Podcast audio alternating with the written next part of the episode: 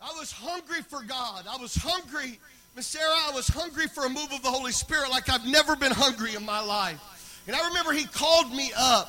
And when he did, the power of God hit me. And uh, I started jumping. You know, it was just me up there. It wasn't that kind of atmosphere. He just asked me to come up. He was going to lay hands on me. And I started jumping. And there was two ushers behind me. I don't ever remember them touching me. But as I was jumping, somewhere in the middle of one of those jumps, I flew backwards. The, they were uh, replacing the carpet in the church. And we had the old wooden pews at that time. I conked my head on the back of a pew. And then I bounced my head on the cement. I never remembered any of it. Somebody said it's because you hit your head so hard. No, had nothing to do with that. I would, I'd been touched by the hand of God. And uh, I hit the ground. I'd never spoken tongues before, but the power of God hit me. And it felt like an angel had my tongue and was just doing this with it, you know. And I began to speak in a heavenly language from that day till now. I was 19 years old. I've never been the same. And uh, our church went into four weeks of revival during that time. There were miracles, healing, signs, and wonders that took place during that season. That's the, uh, the minister gave my wife a prophetic word, which I didn't even know her at that time. And uh, I had just started coming to the church during the revival. And he told my wife that, that uh, there was somebody in the building that was getting ready to make an impact on her life. In fact, that her husband had just started coming to the church and didn't even know that I didn't know anything about me, didn't know anything about her, but uh, God was uh, supernaturally connecting us to the right people at the right time. But I say that to say, man, I'm hungry for revival.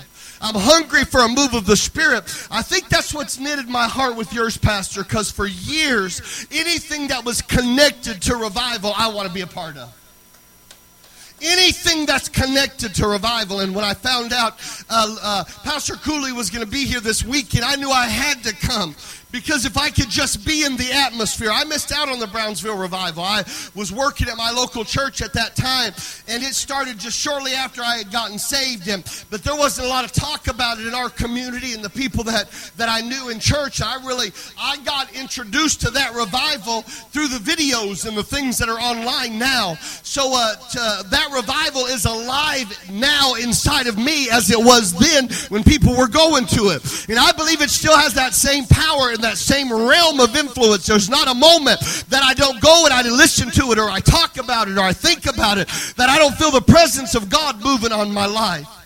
So I said all of that to say is I believe in revival. And I feel such a resonating spirit of revival here tonight. I feel the wind of the Holy Ghost. When we were worshiping earlier, I saw like I felt a breeze of God just blowing through the church. We were, um, it was the 12 12 12 service or no, I'm sorry, it was a 10 10 10 service, 2010, October 10, 2010. I preached a message called Remember Me. Um, God spoke this to my heart, and uh, I preached this message on this special night. It was a Sunday night, and at the end of that service, we were in a season of visitation at our church. All of a sudden, during the altar time, the altar was just full of people, and the wind of the Holy Spirit just began to move. I mean, you could physically feel it blowing. And all of a sudden, people began to fall out under the power of the Holy Ghost. Just one by one, they were just falling.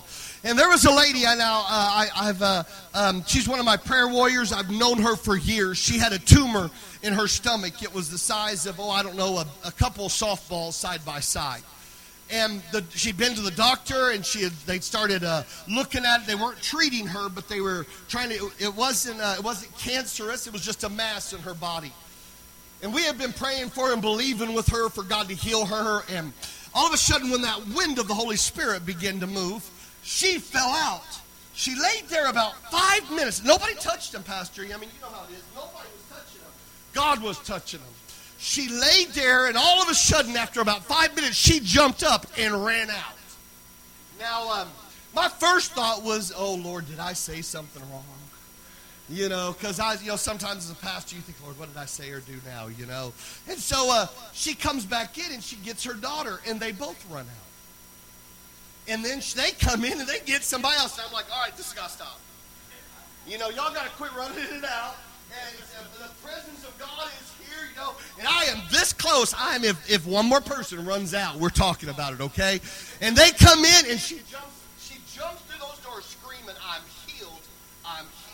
I'm she stood and testified that night and said, while I laid there on the floor, I felt a hand go in my chest and take that mass out. She got up and she took two people back with her to examine the spot where that, that tumor was, and it was completely gone. Man, God is so awesome. I felt that tangible presence of God tonight. So I believe that there's just a river running through here tonight. I believe that God's presence is going to touch touch you and heal you and save you and deliver you and set you free.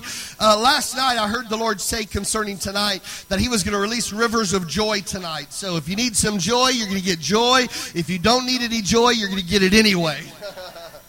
so. Uh, uh, just real quick, uh, I'm just so honored to be here, Pastor. I love you and your precious wife so much. You guys are such a blessing to the kingdom of God. This church is such a refreshing, refreshing place. It's uh, so much like a well. And I thank you for letting me come and drink this weekend and let me participate. Amen.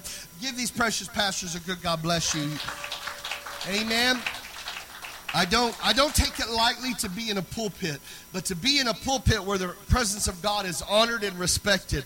I've gone to churches and listen, I go wherever the Holy Spirit leads me to. I mean, we have gone to, you name it. We have preached in garages, we have preached in living rooms, we have preached in nursing homes, we preached in rented rooms, hotels, you name it. We've done it all. As long as the Holy Spirit's there, I don't care, okay? And as long as it's God's plan for me and if He opens up the door for me, I, I go and do what He's called me to do.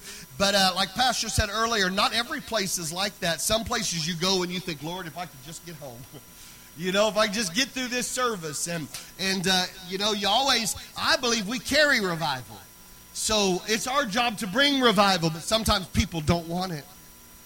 They have no desire for it at all. So to be at a place tonight in a house that reverences the presence of God and revival is just awesome. So I want to read you a few verses of scripture. My favorite time of the day. We get up every morning and we spend time in prayer. But I but later in the morning after things have settled down around my house, I go for a prayer walk. And I did I walk oh, you know for a little over an hour every morning and and I just spend time. I've already spent time praying, and I spend time every day in the Word, but this is a specifically a time of prayer and devotion. And I talk to the Lord, and He talks to me. And I was listening to the Word of God the other day, and I was listening to Nehemiah, the book of Nehemiah, and I always stop and take notes when the Lord speaks to me. And he brought me to Nehemiah 13, and I want to read this to you. And I, would like to preach just for a little bit, and then I'd like to lay hands on everybody and just stir some things up tonight, if that's okay. And uh, uh, so uh, Nehemiah 13, 23, about the same time, I realized that some of the men of Judah had married women from Ashdod, Ammon, and Moab. Furthermore, their children had uh, children spoke the language of Ashdod, or of some of the people could not speak the language of the Jews. Verse 25, so I confronted them and called down curses from heaven. I beat them, pulled out their hair, and I made them swear by the name of God that they would not let their children intermarry with the pagan people of the land. Lord, I thank you for this word. I ask that it challenge us, change us, cause us to be all you're called to be. In your name we pray. Amen. Preacher, what are you preaching about tonight?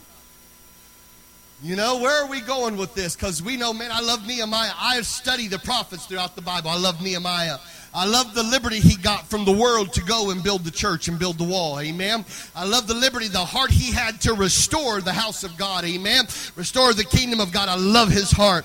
And I began to read this, and after all the work was, all the labor that had taken place, all the, the work, all the blood, sweat, and tears that had been spent, I looked up here earlier and I saw this bottle of anointing oil. And uh, I, I'm not sure what's I'm not sure what's in here. That smells beautiful. Is this like frankincense and and uh, smells beautiful. And um, normally, if you go to a church, I knew it would be different. Um, different here because you're a different kind of people. but normally you're going to have a bottle of olive oil sitting up there, something you picked up at the dollar store. You know, it's okay. I'm not judging that. But if I were to come to you tonight and I was to ask you, what does olive oil cost? Does anybody have any idea what a little bottle of olive oil costs? You know, anybody have any idea at all? Yeah, three or four dollars, just depends. Now, if you want that extra virgin olive oil, that first press is going to be a little more costly, right? You might pay how much for a bottle like that? Does anybody know? Ten dollars might be right, something like that. So, I, this is a trick question because I want you to know you're wrong. You're wrong. That's not what it costs. That's what you paid for it. That's not what it costs. If you want to know what it costs, you have to go to the olive. Because in order for that olive oil to be setting in that little bottle on the shelf, somebody gave up everything. So tonight, if we were to come here and we would say, What does this cost? And I looked at this room and, and I began to think to myself, you know, I, I love how there's so much in this room that represents the kingdom of God. I look at so many things right down to one of my favorite passages of scriptures that is right here. I actually preached on that passage of scripture when I was here the last time. That's an impacting scripture to me in my life. So many things. I, and of course, you might look and you might think, what does it cost? You know, those lights aren't free, right?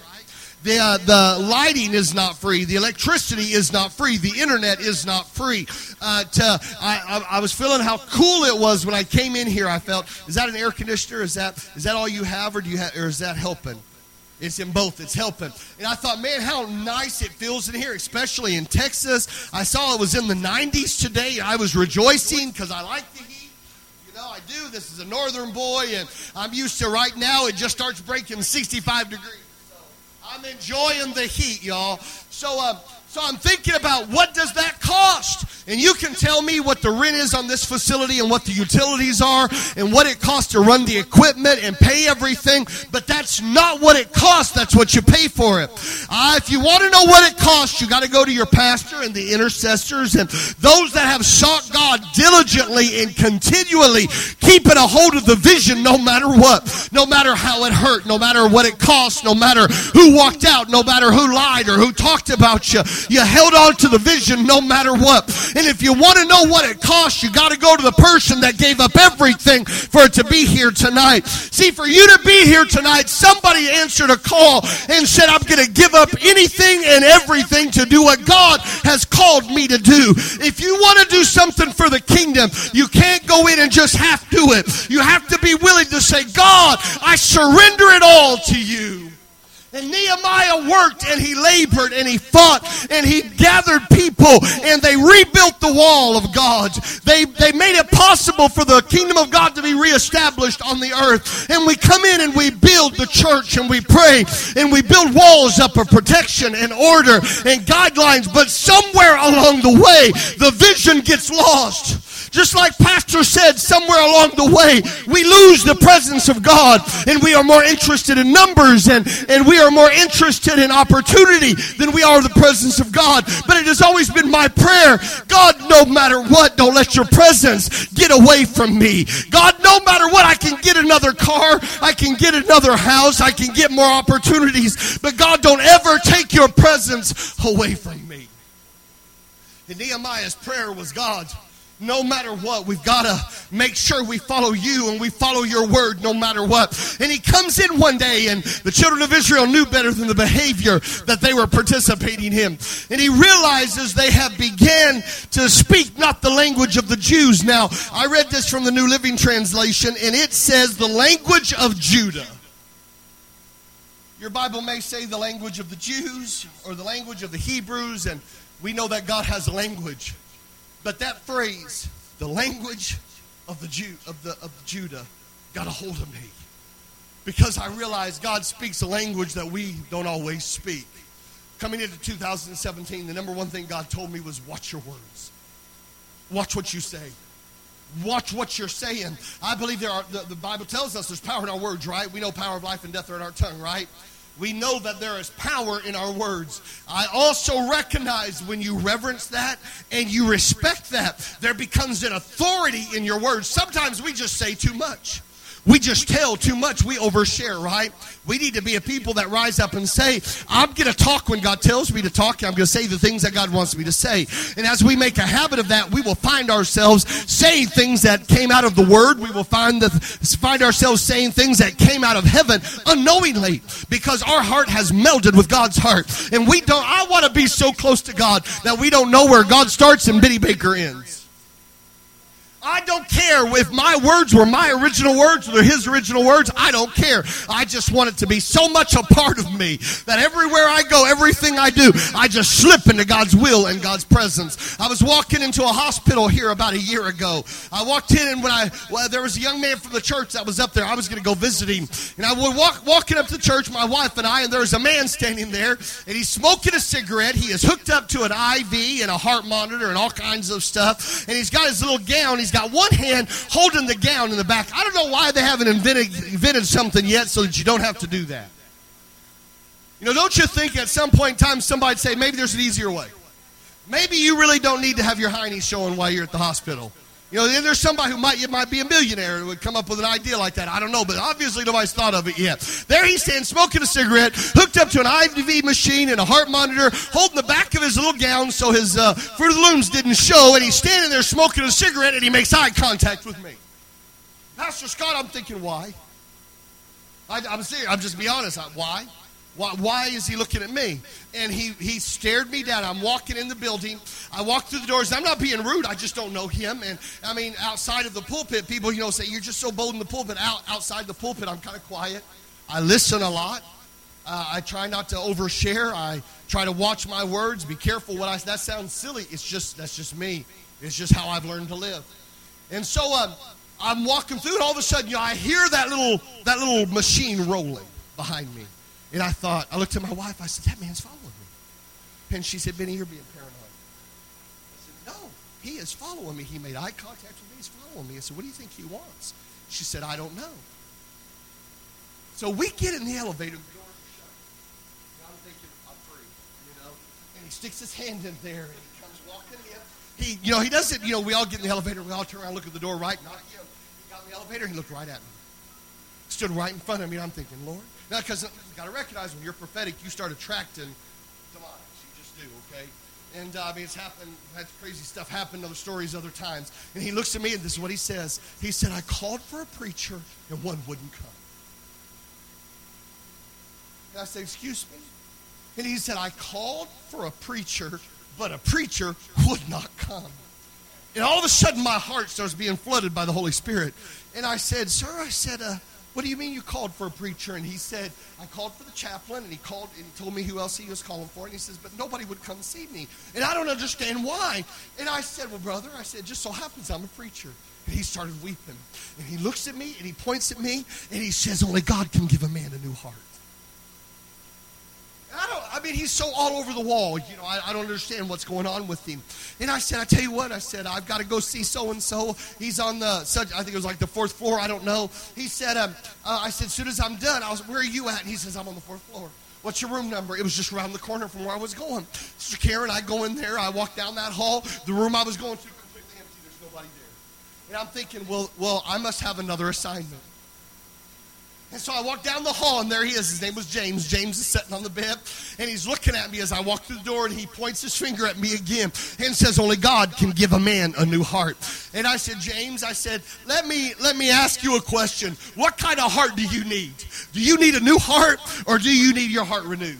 And he looked at me and he's, he's weeping. And he says, I'm supposed to go into heart surgery. I was supposed to go in this morning. I told him no because I could not until I got to an altar. He said, I got to get to an altar. They can't touch my heart until God touches my heart because only God can give a man a new heart. And he said it over and over and over. And he's talking in circles. And I don't know if he's lost his mind or if he's just scared. I, I, I don't know at this point. But I know that I'm under divine assignment right now. My agenda has completely been radically changed by the power of the Holy Ghost. And I looked at him, I took his hand, and I said, Let me ask you, James, if you were to die today, would, do you know if you would go to heaven or would you go to hell? And he looked at me, tears now. I mean, they're flowing like a river. And he says, I don't know where I would spend my eternity today. And that's why I need God to give me a new heart. And then he tells me a story. He's had heart problems for years and all of this stuff's going on. And he said that he needs Jesus in his life. And he's, if he said, if I can get to an altar, I'll be okay. And I said, James, you don't have to get to an altar. We can make this bed right here at altar. And we prayed with him and asked God to forgive him of his sins. And he wept and he cried and he called on the name of Jesus and he was saved. I I want my agenda to be so open that wherever I go, God can interject himself to the right place at the right time. He gave his heart to Jesus. He called the doctors and he felt like he could go under the knife. At that point in time, that's where his faith was, okay? And he said that he was going to go and have the surgery done. But I want you to know he went in with an assurance. If he lived, he was okay. And if he died, he was going to be okay. Because only God could give a man a new heart. I was driving down the road one day and my wife and I, I was walking down the road one day and we were, we were doing some soul winning. We were, we were evangelizing the streets. Who's doing the soul winning? Who, you guys are doing that. God bless your hearts. That, that's, that's, God has to honor that. He has to honor that in the house. He's got to honor that in the kingdom. He has to honor you for that.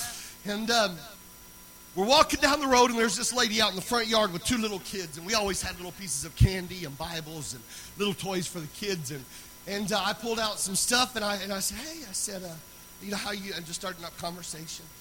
And asked her if uh, she knew that God had an, an awesome plan for her life. And she looks at me and she says, Oh, I'm a believer. Now, you know how you know things?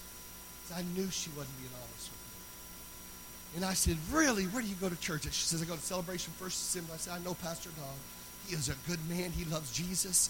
There's good stuff happening over there. I just pray that, that God touches you. And listen, I'll tell you what. I said, What's your name? Her name was Julie. I said, Julie, I said, if that's the case, then God sent me by here today just to let you know that He loved you. I said, Can I pray over you and, and the babies? And I gave them some little toys or something, whatever she let me give them. And we prayed over them and we went about our business. A week later, we are walking just downtown, my wife and I just walking downtown on the sidewalk. And all of a sudden, this big white truck goes flying past us, and somebody lays on the horn. And all of a sudden, they slam on the brakes. They turn the wheel, and you think he's being dramatic. No, this is how it went down.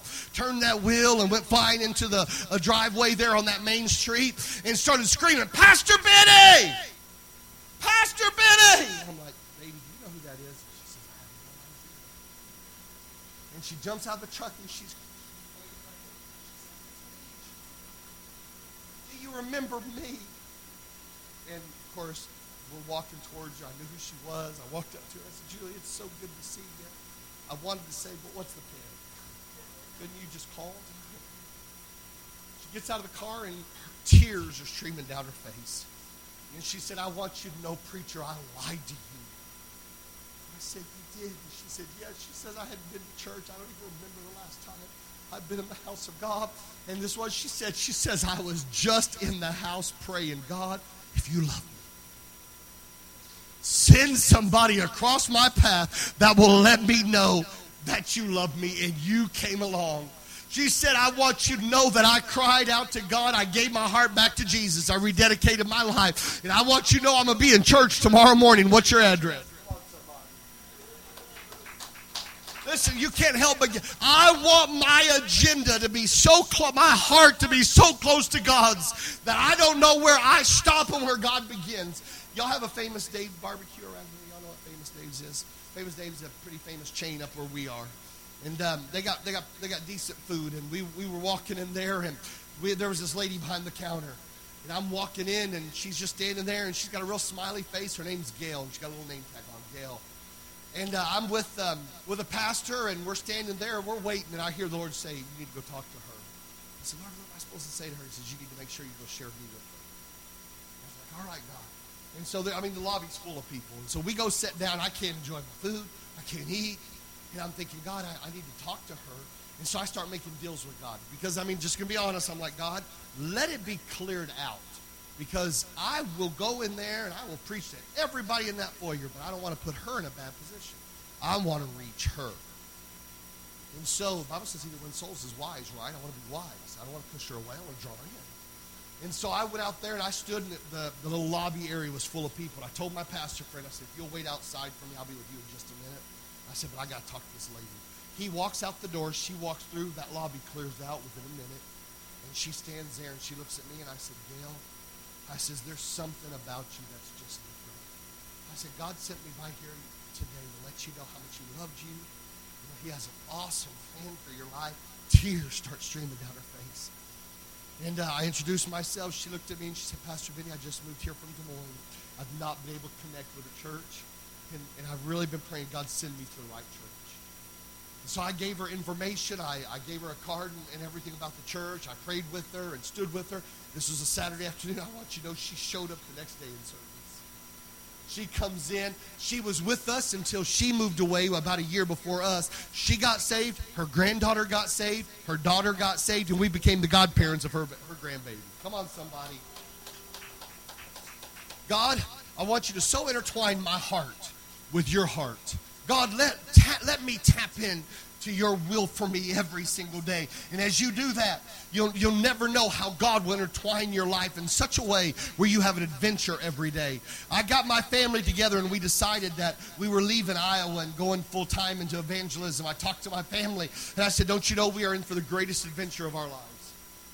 I said, this isn't, this is, we are an assignment from God, but we are, we are in for a great adventure. We are going to see so many people healed and saved and delivered and set free, and God's going to do some awesome things. And I began to think about the language of Judah.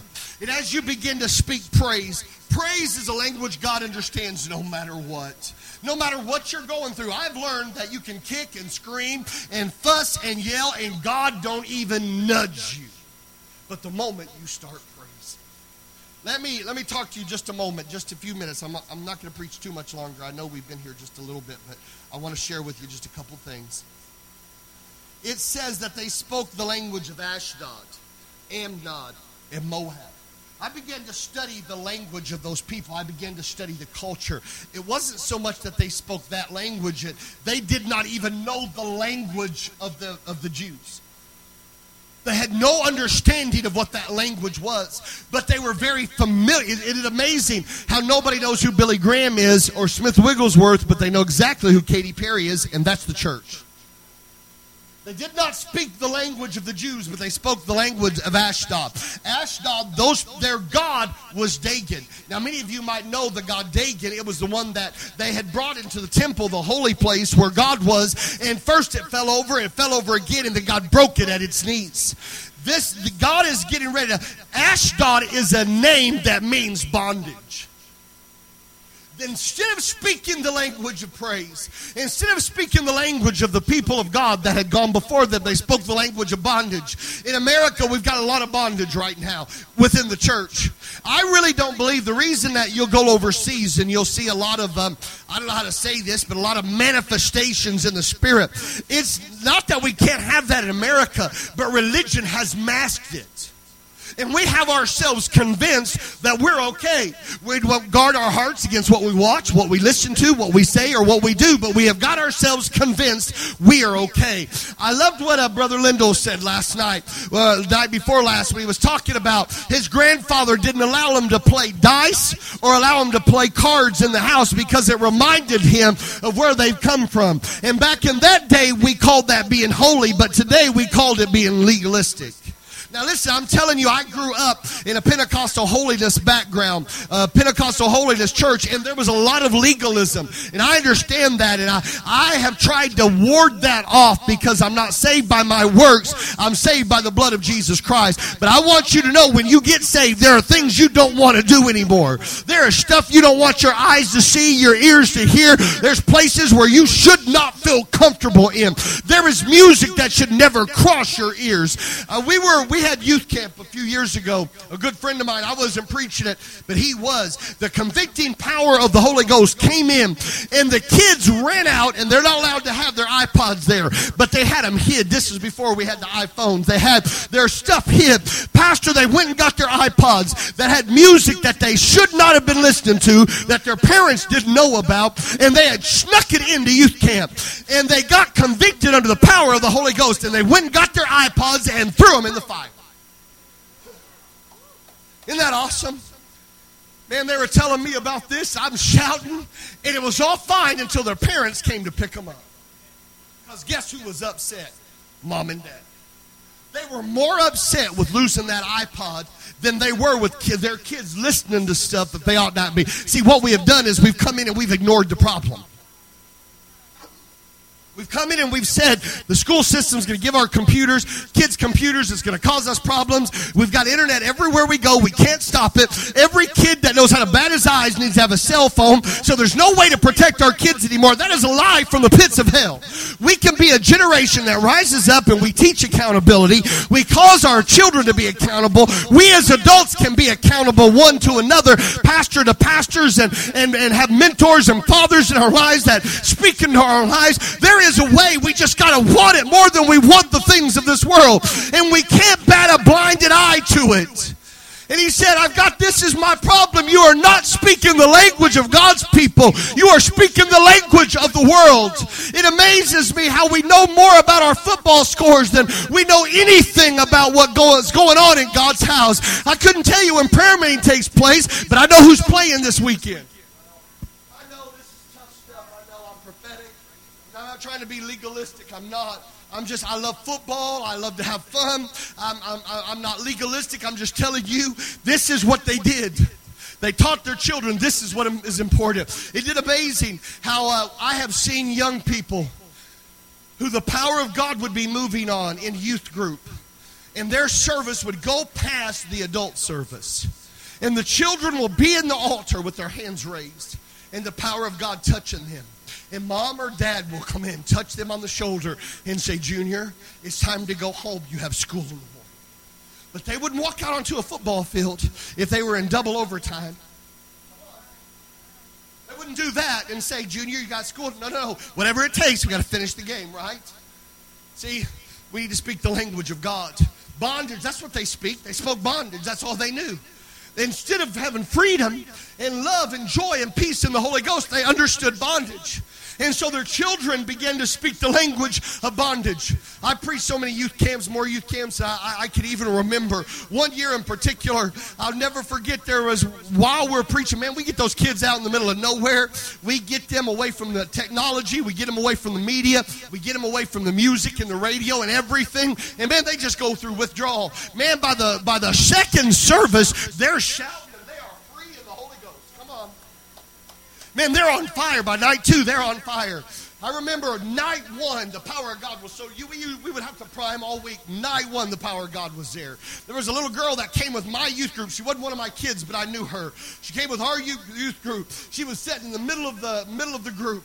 And during the altar service, during the preaching service, she got up and she ran to the altar. And she did a knee slide. She started sliding when she broke the chairs and slid all the way to the altar, hands in the air, crying out to God, God forgive me. God convicting power. It started something. Kids started running to the altars just to get saved. Church kids, come on, people. Church kids. She's up there. All of a sudden, she starts manifesting.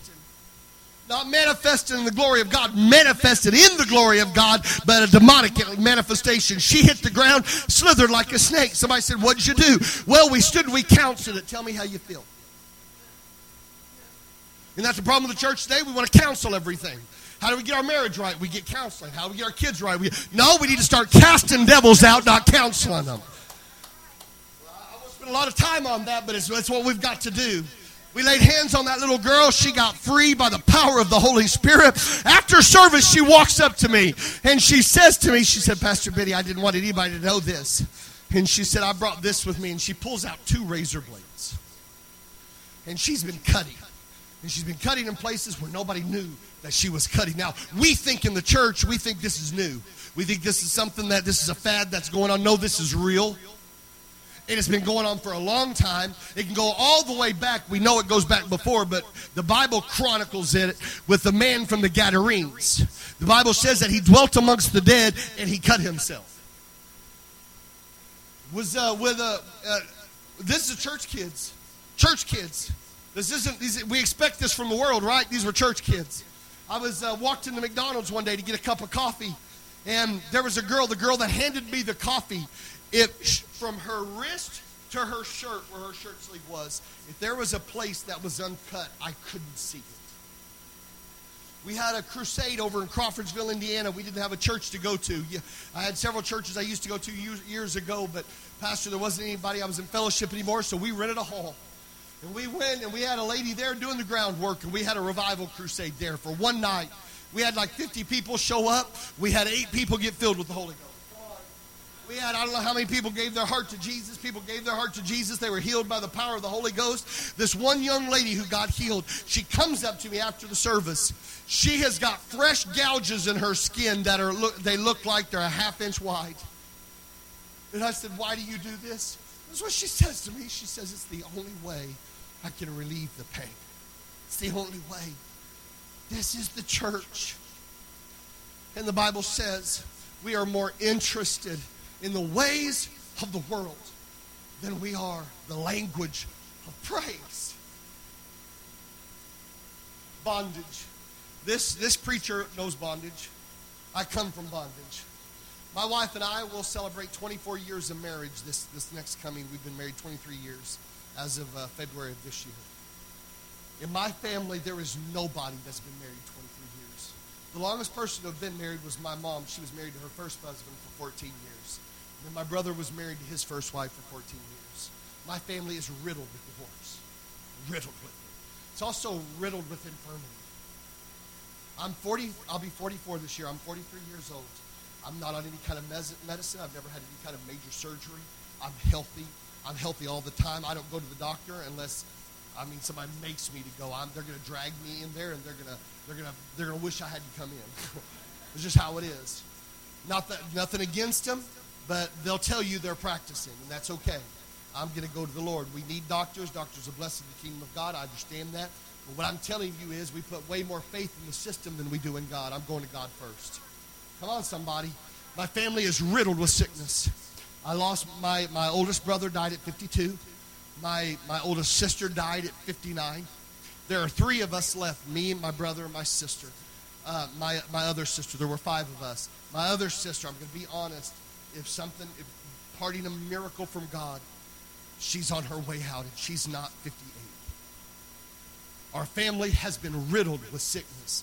The enemy would come in, my, my mother riddled with sickness. The enemy would come in and lie to me and say, That's you, that's your life. Would tell me for years, This is what you can expect.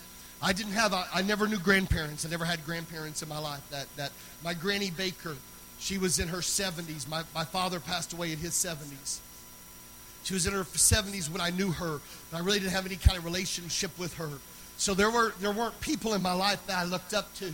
So I just came to ex- came to accept early in my life that uh, there was just a certain age you got to, and that's just how it was. And I realized that was a lie from the pits of hell. It's bondage. It's bondage. See, what we tolerate, what we put up with, that's what we've got to live with. And this is the other thing. What this generation does in moderation, the next generation will take to excess. Have a high standard. Tell your kids every day, God, I'm blessed. I'm blessed going in, coming out, rising up, lying down. I'm blessed in my body. I am blessed in my pocketbook. I'm blessed in the ministry. I'm blessed in church. My kids love ministry because even though we had some hard times, they didn't see the dark side of ministry. Because we, it's not that we kept anything from them, it's just that we chose to highlight the good stuff. The other stuff we gave to God and we let it go. I love every time Pastor would mention forgiveness, there were people that would come before my mind and I would say, God, if I've held anything against them, God, I forgive them. And Lord, I don't want there to be anything between me and them because I sure don't want there to be anything between me and you.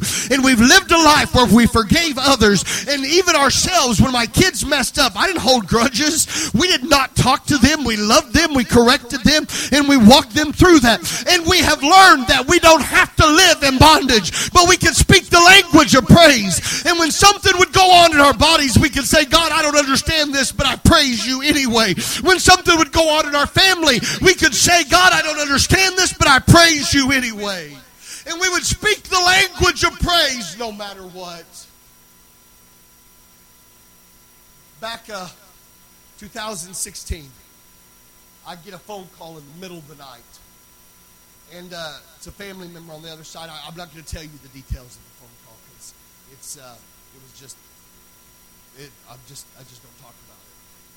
But it was one of those phone calls you don't want in the middle of the night. And I get a the person on the other side. I'm I'm not awake, and I bet if I asked them five times, can you repeat that?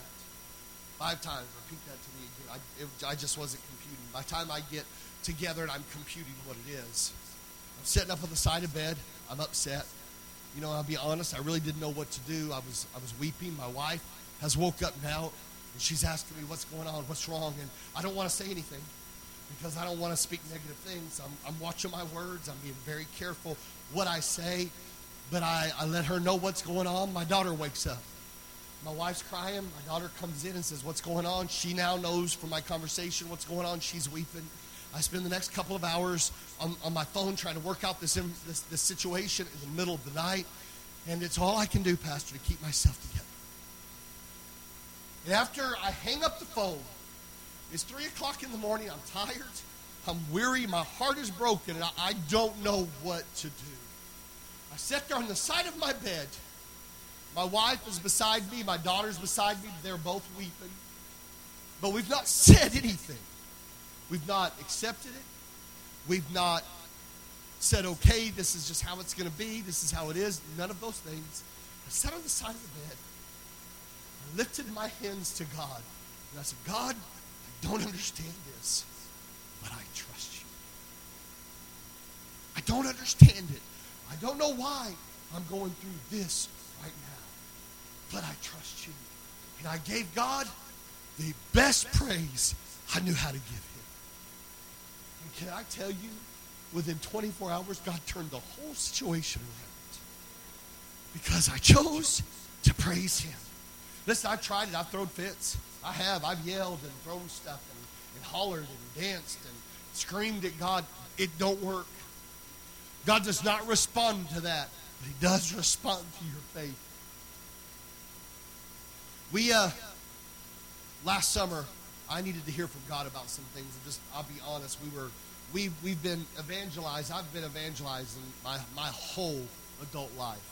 The full time evangelist, we started with ground zero. We started with a bank account that had no money, and then we had bills. and we, we say all the time, we have a miracle every week. That's an absolute truth. It doesn't matter how it works out. We, um, we are gone, you know, uh, about three months average out of the, the month. A lot of times now we're busy with four. I told people, I said, this is what the Lord's told me to do. And they said, no, so it's just tough out there. I said, yeah, but this is what God's told me. This isn't a good idea. This is what God's put in my heart and my spirit. And if it's God's will, it's God's bill, right? And so here I am. I'm trusting God. I'm just, I'm believing the Lord. God speaks to us and, and puts us out there on that, that evangelistic field, and we're just trusting God for everything. You know, uh, uh, we don't have, I, I, heard, I heard preachers say, I've got a year's worth of meetings booked up. Man, I wouldn't even know how to operate in that realm because that's never been the case with us. But we have always evangelized and pastored. So if I was if I was out of town, I averaged once a month being out of town. I still was pastoring a church, and I had I had a, we had a parsonage, we had a salary, we had a, uh, our church took really good care of us. They honored me on my birthday and my wife on hers, and Christmas, and, and they took care of us. And not that the church was my source, it's just a lifestyle I have been a part of for over 20 years. And so when God spoke this to my heart, we left that life behind. And so last spring, we were just kind of going through a tough time. We needed God to move for us financially. Have you ever been there? We needed God to move financially. And I'm standing there, Pastor, and, and I've told the Lord, you know, I had a conversation with God before we ever did this. And I said, God, I said, this is our arrangement. Lord, I'm going to go out there and I'm going to preach your gospel. No matter what. I have driven one weekend. I drove across the country for one Sunday morning. One Sunday morning. We drove all the way across the country for one Sunday morning. And when I get there, you know, we, uh, we, uh, we spent the night with some people that we knew in the area. There was no expense in the meeting, just, just uh, give us a love offering. The pastor said, Well, I didn't know you were driving here just for the meeting. And I said, Brother, I didn't. I'm here on assignment. This is what God's told me to do. I said, I don't know how to live any other way. and so, uh, so here we are. I'm believing God. I'm, I'm, i go before the Lord. This is like 3 o'clock in the morning. And I said, God, I need you to move in my life. I need you to move in these areas. Now, I don't spend a lot of time telling God my needs. I really don't, because the Bible says all my needs are going to be taken care of according to His riches and glories, right? So a lot of times we're talking about what we're doing next. We're talking about the next crusade. We're trying to we're trying to find a building to rent for um, uh, uh, an evangel- evangelistic crusade up in uh, Siloam Springs, Oklahoma. It's just it's about an hour and a half from us. Cheapest building we can find is five hundred dollars a night. Cheapest thing we can find anywhere. So we're just really praying, and that's what I spend my time praying and asking God to do. God, we're thanking you for helping us do this. We're thanking you for sending us to the nations. We thank you. We have a missionary that we support every month that we send money to. We have evangelists that we support. We send money to the nations. And I'm thinking, God, I'm, we, I'm just thanking him. So here I am, and I'm saying, God, we really have a need. We really need you to move. The Lord speaks to me, and I'm, I don't pray that way, okay? Lord speaks to me and says, All right, Benny Baker, if you'll praise me, I'll move on your behalf. That sounds silly. though some people say, well, what do you mean if you praise him? I praise him every day. I spend most of my day just telling God, God, I thank you. Thank you for how good you are to me. I don't deserve these wife, this wife and these kids, but God, I thank you. I don't deserve this home. And, and people say, well, yes, you do. The blood of Jesus. Man. No, no, you don't understand. I don't deserve it. What I deserved was the cross. What I deserved was hell. But Jesus took my place. And I remember that every day of my life. And the Lord said, If you'll praise me. And I said, All right, God, I'll praise you. So after the house cleared out, I got up and I shut my bedroom door. And there's a Tye Tribbett song that is just in my spirit right now. It's I have no other choice but to praise you. So I turned that on and I listened to it over and over again. I just got to repeat. And I'm just kind of walking around the bedroom and I'm just praising God. And the Lord said, No, no, no, no. I said, If you'll praise me. If you'll praise me. I said, Lord, what do you mean? He says, I mean, I want you to leave everything. Everything in this building. And I started praising God. Our bedroom, our, we have a master bedroom that's really, it's, it's, it's pretty big. And there's enough room to get a good run around the room. So I ran from one window around the bed to the other. I got up and I jumped on the bed. I did, I, would like to say I did cartwheels, but that's a sight nobody wants to see. But I jumped, I shouted, I kicked the walls, I pounded on the walls. I, not mad or in anger, just making whatever noise I could make just so I could praise God.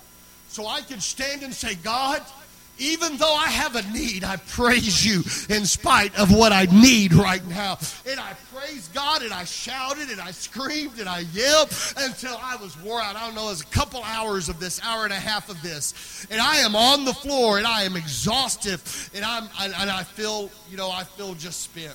So I'm gonna go wash my face off and I'm gonna go to the coffee uh, go to the kitchen pastor and get a cup of coffee and get rejuvenated and go back to it again. So I get up and I'm walking down the hall, and all of a sudden, I did not know my daughter was home that day. And I walk down the hall, and she opens the door and peeps out the door.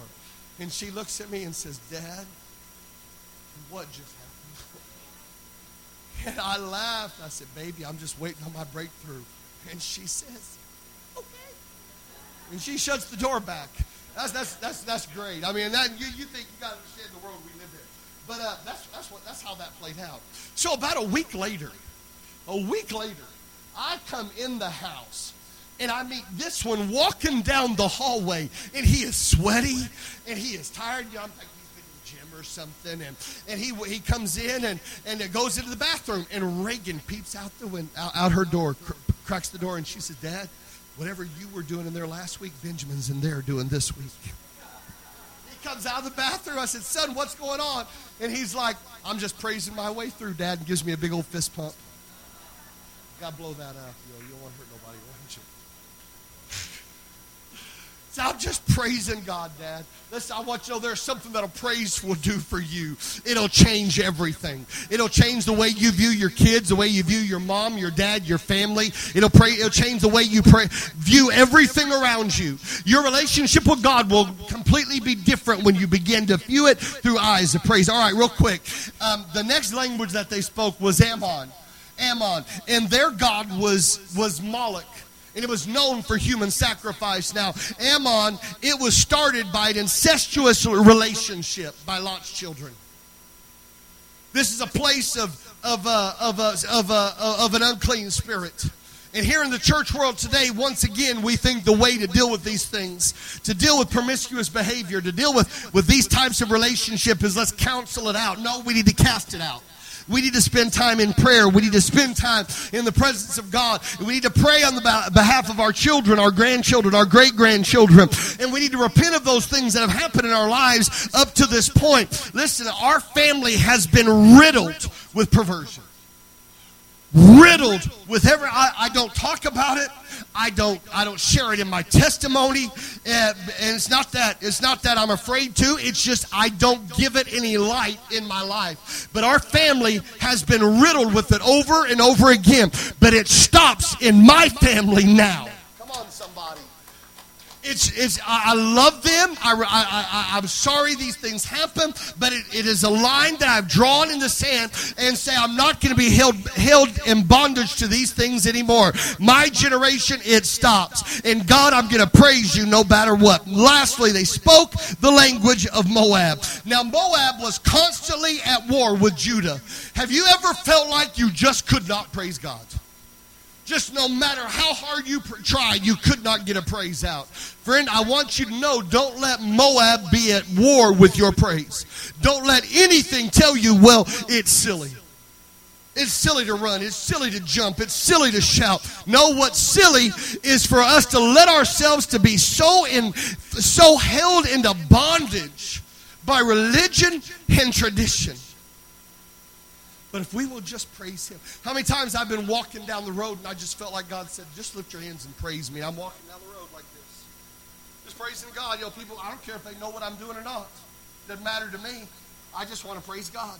Man, I, I pray that y'all go to Walmart and you get stuck between the cream corn and the lima beans. And you just have to praise God. I mean, you just get a hold of the card and, and you just start speaking in tongues and the glory just hits you. Come on, somebody. I, I hope that happens to you. Uh, you, you believe so too. Listen, real quick, Moab, they worshiped a God. And I don't know how to I don't know how to pronounce this name, Pastor. Maybe you do. C H E M O S H. Chemosh. He is a half man, half fish. Now, I want you to understand the importance of this, this next statement. It is suggested that this is a root of Darwinism. Think about that. So tell me, so so we think, well, you know, it would have been dealt with way back then.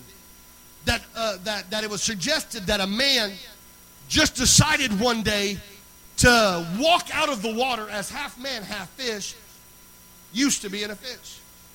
And we think, well, that would just die off because that's silly. And yet we have every idea will be entertained in a secular university when it comes to any kind of creation until you mention God. It's ridiculous. This is why it's so important that we teach our children the language of praise. This is why we teach our children the language of God. This is why it's so important. I, Benjamin will tell you uh, when he was a kid, every day we prayed and read our Bible. Every day. Every day. There wasn't a meal that, and you know, some people say, oh, that's just so religious and so traditional. No, I was imparting to my kids every way I knew how, to the best of this man's ability, the importance of a daily relationship with God. That it was important. You interjected him into your meal. You interjected him into your day. You interject. I'll never forget. I'm closing with the statement. I'll never forget. One day, my daughter came in from school and she looked at me. And our kids were in. We homeschooled our kids until sixth grade. Iowa made it very difficult for us to homeschool our kids after sixth grade. I mean, it just became a fight. I mean, they started charging us, and I mean, it was just it was just crazy. But so we prayed, and we actually had a piece about sending our kids into into uh, uh, public school, and because they didn't really want to deal with me, you know, because when something come up, it didn't get by us. We actually read the emails. We actually went down to the PTA meetings. We were involved in what was going on. And if something was contrary to our beliefs, we let them know it. My daughter comes in one day, and I said, Baby, I said, what did you get on that test? And she said, Daddy, I got an A on that test. I said, Baby, I'm so excited for you. That was the end of it. I didn't ask her another thing about it. That night, I was walking down the hall, and I heard, I heard her crying in her bedroom. And I went in there, and I said, Reagan, I said, Baby, what's going on? And she said, Daddy, I, I need to tell you something. I said, Baby, what's going on? She said, I lied said, You did. When did you lie to me? I, I wasn't mad. I mean, here she is. She's telling me. She's, I mean, there's nothing more honest than this right here. She said, I said, when did you lie to me? She said, when I told you I got an A on that test, I failed that test, Daddy. I'm so sorry. I lied to you about it. And I talked with her, and I told her, I said, baby, I said, Daddy forgives you. I love you so much. There's nothing that you can do that'll ever change that. And I got, and I talked to her, and I loved on her, and I went to leave, and she grabbed me as I was getting up. And she said, Daddy, I really appreciate you telling me all that, but you're not who I'm going to be. And she, she said, sit back down, and she looked at me, and she said, I don't want there to be anything between me and Jesus. And so as upset as I was about her lying to me, she said that to me. Of course, I talked with her, I prayed with her, and we repented together. And I'm not saying we did anything magical as parents. I'm telling you the importance. We teach our children. The Bible tells us, "We'll train up a child in the way that they should go when they grow old, they won't depart." That's very important. It is a training process. A boxer doesn't go in and work out, they train. We have to train. We have to confront issues. We have to stand in the gap. We can't, we can't be afraid to go down to the school and talk to them. We can't be afraid to go down to a friend's house. Don't be afraid to look at that cell phone. Don't be afraid to question them about where they've been or what's going on. How many times have we heard stories if parents would have just asked the right questions? So today, this is my challenge to you. The Bible says to continually offer up a sacrifice of praise. Continually. That means no matter what's going on. You know how your day will change when you go into your uh, go into your workplace praising God. How your day will change. You know, a lot of times I know it's not like that here at the river, but when you walk through those doors, if you are already to praise God when you walk through the doors, how would that change everything? How will that change your service? How will that change the people you come in connection with? When you do something for the Lord, it's not I have to, but I get to. I don't have to be there early for prayer. I get to. I don't have to teach a class. I get to. I don't have to. I get to. How much how much an attitude of praise changes absolutely everything. I have determined every day of my life I'm going to walk in praise. I thank God for blessing me. I'm, I'm just so caught up in all the blessings that God has given me. I thank Him all the time. The other day, I woke up in the middle of the night. I thought my wife stirred. I sat up in the bed and said, God, I thank you for my blessing. Laid my head on my pillow went back to sleep. My wife comes to me in the morning and says, What were you doing last night? And I said, I don't know. She said, You sat up in the bed and was thanking God for the blessing. I started laughing. I said, I am just praising God every opportunity I get, even in my sleep. Stand to your feet with me.